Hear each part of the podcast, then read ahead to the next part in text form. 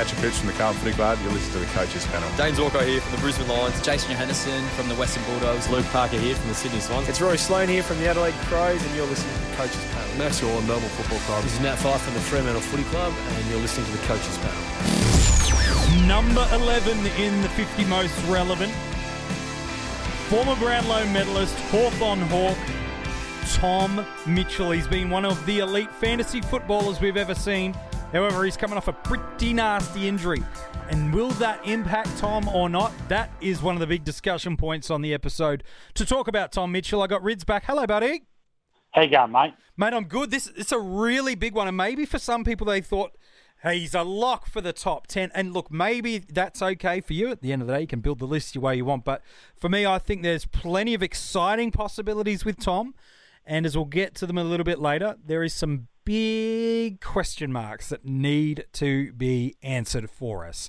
Just 26 years old, this midfielder is priced considerably cheaper than what we've had to pay for him over the past few years. There's no 2019 data to be able to go through, and that is because when that broken leg took place, we did not get a chance to see him play at all in 2019. He's going to set you back just under 750k in AFL Dream Team, around about 670k in AFL Fantasy, and uh, just over 630,000 in Supercoach.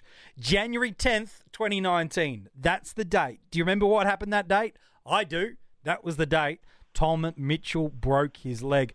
And it was a disappointing thing for Hawthorn, for Tom himself, obviously, but for all fantasy coaches, because Rids, just 12 months ago, it was a fascinating discussion and dialogue that was beginning amongst the fantasy community of can you afford to start without Tom Mitchell or not? And that injury robbed us of really seeing how coaches would go with that discussion. Yeah, it's um like whilst it's disappointing and stuff, those things happen, obviously. But yeah. I mean, Tom Mitchell was shaping as the must-have captain option for the rest of his life, yeah. pretty much. So, but now it poses really intriguing and interesting topics, doesn't it? Yeah, it certainly does. And I want to get your take on, on some of those in a moment. But if we do look back to why everyone was salivating over him, it was because of his 2018 season and probably 2017 to be fair, but he led the league in disposals in 2018, an average of 35 a game. Uh, he was averaging 16 contested possessions and eight clearances a game. He won the AFL MVP Players Association Award, included in the All Australian team, and won his first Brownlow medal. But it was the fantasy footy numbers that caught us uh, by not surprise, but by absolute joy. During the 2018 season, he was dominant in Dream Team and Fantasy, played every game, had just the one score below 80 and an average of 129. It consisted of 17 tons, 15 of those hundreds were over 120, and a ridiculous 10 over 140. It included a PB score for him from a match against GWS 15 possessions, 13 tackles, and a career best 195. He, he can football. Just a little bit. But this is the intriguing thing. So we've gone 18 months pretty much, like 12 yeah. months on. And then by the time he gets out on the field, it's going to be the better part of what, 15, 16 months? Yep. So is that enough time for him to find his feet again and find that form again? So that's where the question marks are going to come, isn't it? It certainly is because that season, you know, again, purely from an AFL fantasy and dream team perspective, as a reference point, only Dane Swan and Tom Mitchell have had any. Uh, Tom Rockliff, sorry, should I say, have had better averaging seasons. Swanee's 2012 year was an average of 133. Rocky's 2014 was an average of 134. In Supercoach that year, um, he was huge. Again, just the one score under 80. Uh, 18 tons in that year, 14 over 120, 9 over 140. And it was very, very similar to in the 2017 um, season, uh, 2018 season was reflected in 2017. Uh, 20 tons in his super coach season that year. Uh, similar enough in Dream Team averages that were just absolutely extraordinary. It was 127 in Dream Team and Fantasy, 119 in Supercoach look, really, we could go on and on about it, but he's ever since he joined the Hawks, he's had a massive, massive scoring. 37 tons in Dream Team and Fantasy. That's 83% of games. And 86% of games in Supercoach. 38 tons. we could go all day on the podcast about how good he is, but let's be honest, there is some big question marks that need to be addressed. Okay, so the first things first. Let's let's look at Supercoach straight away. Okay. Now I reckon in Supercoach he's outpriced. Mm. So I think his price at the moment is at the top top of the midfielders pretty much. So you've got Fyfe, which is about twenty thousand more. Cripps, Cripps is about the same price, isn't he? Uh, they're they're so- almost comparable, yeah. Yeah. So so let's say right now, if you have any doubt, Supercoach is the one where you rule him out. Is that fair to say? Well, he, he's the ninth most expensive player in the game. So, so you can actually bide your time and see how he finds his feet and everything else, and then almost use him as a first upgrade, considering he's got the round 14 buy. Sure. So, so I mean, that's probably a nice, easy way to look at it when you're looking at it from a super coach perspective. So w- let's move forward though into the midfielders in the what was it called? Dream Team. That's Yeah. the one. So Dream Team, he's around the 21st. So if you have a look, he's pretty much the same price, around the same price as Cogs. Yeah, he's around So, Cobbs, Steve Pendlebury. Cripps, Yeo, all around that same amount. Yeah. Yeah, so right there, I think represents massive value, does it not? So, Huge. so we're looking at low 100s, like let's just say about 102, 103 mark hmm on average. He's priced at, and we know he was averaging 105, 110 with bad rolls when he was at Sydney, wasn't he? Correct. Yeah. So, so I don't see any any risk at all starting him besides the fact of the legs. So, but he won't be playing round one if his legs right, not right. Of course he won't. So if he plays round one and he plays a preseason game, I think it's safe to assume you can almost pick him, and he does represent risk, but he represents massive, massive value. Correct? Hmm, no doubt. So, I mean, whilst he represents a little bit of risk, he represents massive value. Anyway, I'm sure you people are used to me tripping over words. So then we move to AFL Fantasy. So they're the limited trade format. So that's sort of where I'm leaning at the moment, and that's the, where I think most people will probably go at. Well, it's going to be a decision around that mark, isn't it? And we saw Clayton Oliver a few weeks ago, Yep. wasn't it? Oh, a few, well, it's probably a week ago now. So Clayton Oliver's entering his fifth season, sixth season pretty much. Mm. He's only 22, 23, and he's already averaging what, mid 105 to 110 Yeah, pretty across the formats, if not a little bit more here and there. Yep. So that's where you go, well, there's massive growth of improvement there. Mm. His age, his the fact that Melbourne was awful last year, and so on and so forth. There should be a little bit more support around the wings and so on. We've had Langdon, Adam, Adam Tomlinson, Harley Bennell's there. If if he if he actually gets on the field, Yep. he's going to be a nice, handy acquisition there. So you can actually start going, well, a Clayton Oliver represents that, but at, on the flip side, Tom Mitchell is pretty much the same. I would have thought at around about the same price mark. So I would have thought in Super um, Sports, what's it, Sports Dream Deck Team. Dream Team, and also AFL Fantasy around those ballpark means that you're not really, really risking much. So he really represents it's it's a decision between uh, Lachie Neale, uh, Clayton Oliver, uh, Nat Fyfe. I'm probably naming the majority of your top 50 right now. the thing is, though, yeah, Tom Mitchell. correct. And but Tom Mitchell's got a better buy, and he's actually got a dream run to start the year. So really. Brisbane, Freo, Collingwood, Geelong, Carlton, West Coast. You know, the list goes on and on. But there's a big thing, isn't there, MJ? So Jaeger O'Meara is the big one. A fit Jaeger O'Meara in that team. Who do you send a target to? Yeah, correct. You've also got a James Worpel who developed nicely in there. Again, I don't think it's going to be a drastic um, impact to his scoring that we've seen, but again, you do you shut down arguably the more damaging O'Meara? We know Tom Mitchell is a damaging player. O'Meara probably a little bit more on the outside there. That's going to be the fascinating dilemma for fantasy coaches and really for opposition coaches in the AFL.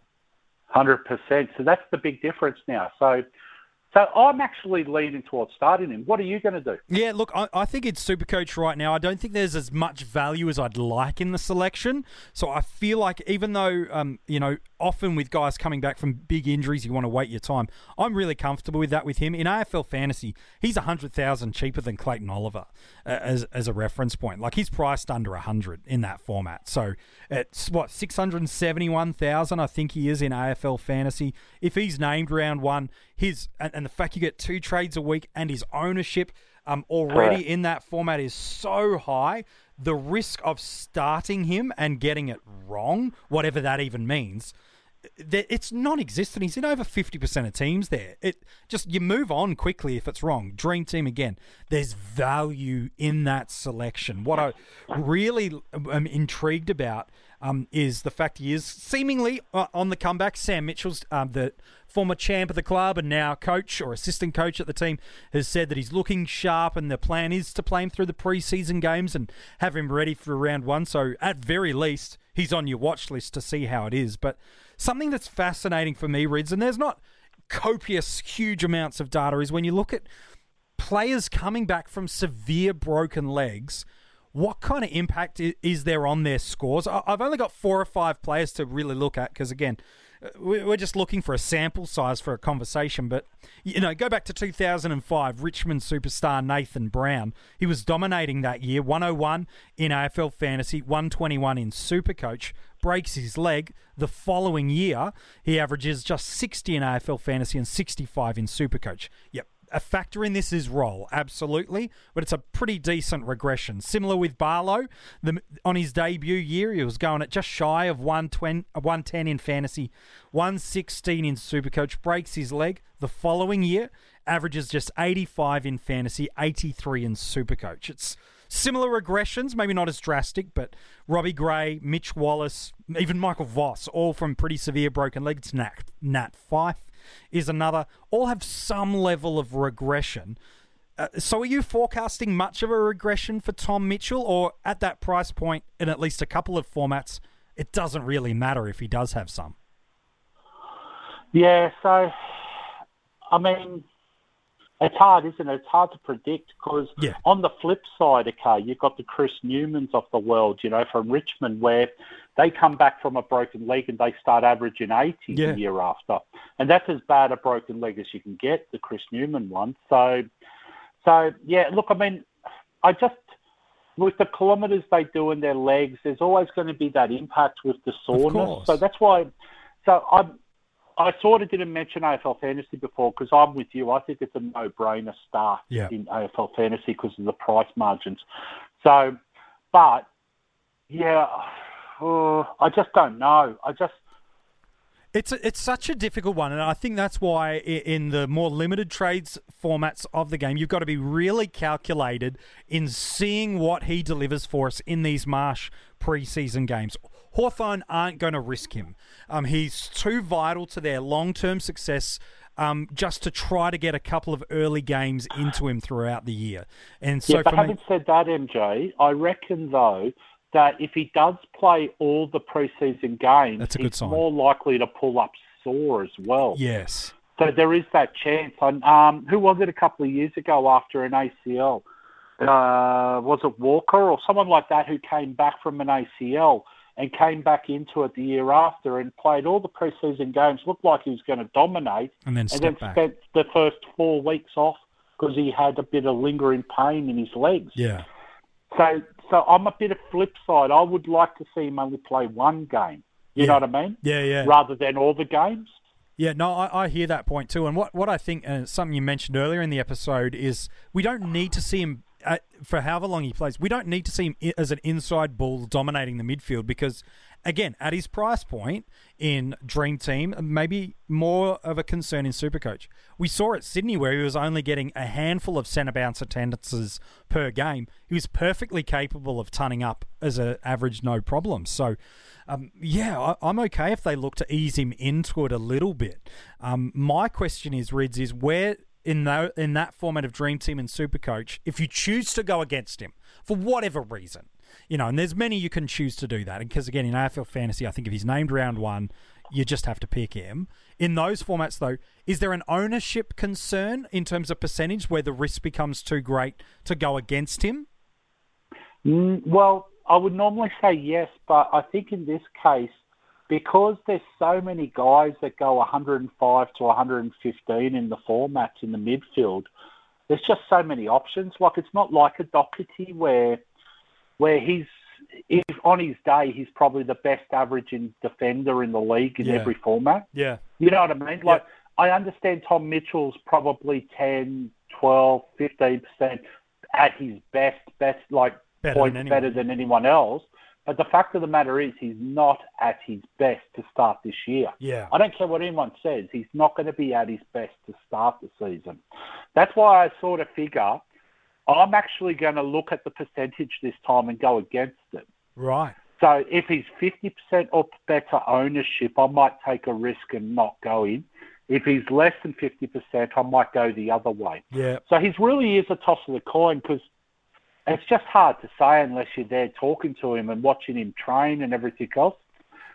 Yeah. It's just difficult, isn't it? He's he's going to be one of those players that um, can be re- will really determine a lot of seasons this year, for better or for worse. And he is going to be. And the reason he doesn't make the top ten for me is because there are question marks a- around him, no doubt. What regression does he have, if any? That's an interesting point. Is there still value on that starting point, or is he just going to be and just as a you know a bit of a critique, but only a 105, 110 guy through the midfield, which is still very good. But is it enough for us, given what we're paying for and the associated risks connected to it? One thing I do want to bring up before we wrap up the episode and talk about where he goes in drafts, which is even more intriguing for me, is when you look through the back half of the year. Um, and again, who chooses to tag either O'Meara or Mitchell will be fascinating. But after the multi buy rounds uh, for Hawthorn coming off round 14, where he does have some big premiums he shares along the sides of the Bulldogs pair uh, of Macrae and Dunkley, is also a number of GWS midfielders. So you can only start so many of them. But in round uh, 17, they come up against the Kangaroos. Presuming Ben Jacobs is fit and Rhyce Shaw wants to use a tagger, he could be coming there. And then the following week, Matt de Boer chases after him. So look, it's probably more a, a, unknown quantity at this stage, but certainly something to factor in if he's a post buy upgrade target for you. Hundred percent agree. So, so yeah, he's an intriguing topic. Like, I mean, are we're going to chat a lot more about him through the weekly podcasts, obviously, when we start get going. But I mean, this guy's probably the most relevant question of the year, isn't it? Really, to start or not to start Tom Mitchell. So. I'm sure we're going to be discussing this in spades later. Yeah, no, we certainly will, and we will uh, make sure we bring you all in on that conversation. Love to get your thoughts on where he goes in drafts. Wow, that could be interesting because let's be honest, Rids, you find yourself there on draft day, you've done your preparation work, and you're saying, I'm not taking Tom Mitchell in, in my first couple of picks. I'm not taking him in my first couple of picks because there's risks. But you get to him on draft day and you see Tom Mitchell available to you, you'll just have that half thought of, he could be better than anybody else I pick here. He could be better. So the, we, I'll see some drafts, I guarantee, where he goes in the first round. I think that's too early, but uh, there will be coaches that just don't factor in the broken leg, don't factor in how he comes back, what role he may play as he builds some fitness and confidence through the leg. So there'll be coaches that just see him round one and pick him. W- Where are you thinking? Are you thinking the second round you're comfortable to get him, or would you w- wait a bit longer? Look, I, I don't think I'd get him. Yeah, because I just don't like. I just I'm a, I'm one of those picky guys in a seasonal draft where I do not pick the guy who's missed the previous season. I pretty much put a line through them, so I wouldn't pick him. Having said that, I can understand anyone picking him from around ten to eighteen. yeah, that's second round on the wrap selection. Yeah, I agree. Yeah, Yeah, I, I, Yeah, so- I don't want any bar of him in the first. And and look, to be honest, if I had a late second pick, I'd find it hard to pass on him, um, for I sure. think I think if I had the turn pick, like just say if there's 12 league, Yep. 12 teams in your league, and I had picked 12 and he was there, I think I'd be able to go like, I'd be very comfortable going, say, Mitchell Oliver combo around Yeah. that mark. Yeah. You know, around like just as a hypothetical, like I think I'd be able to tag them and handcuff them together, so that way then at least I'd have someone else who's been playing, you know, and should be on that rise as well. Yeah, would you be comfortable to tag? You know, again, assuming it's a second round pick, would you be comfortable having his, him as an M one if you've gone into another line, or is it really yes you you want to really mitigate any risk by making him your number two midfielder? So I think there's much more interesting conversations around the young guys coming through, like the Tarantos and stuff. Yeah, So it really does depend on who's floating around at that point in time. So, like, you know, I love Josh Kelly. You Yes. know, I love Tim Taranto. Yes. You know this, and you know, I'm a Treloar man Yes. and a Dunkley man.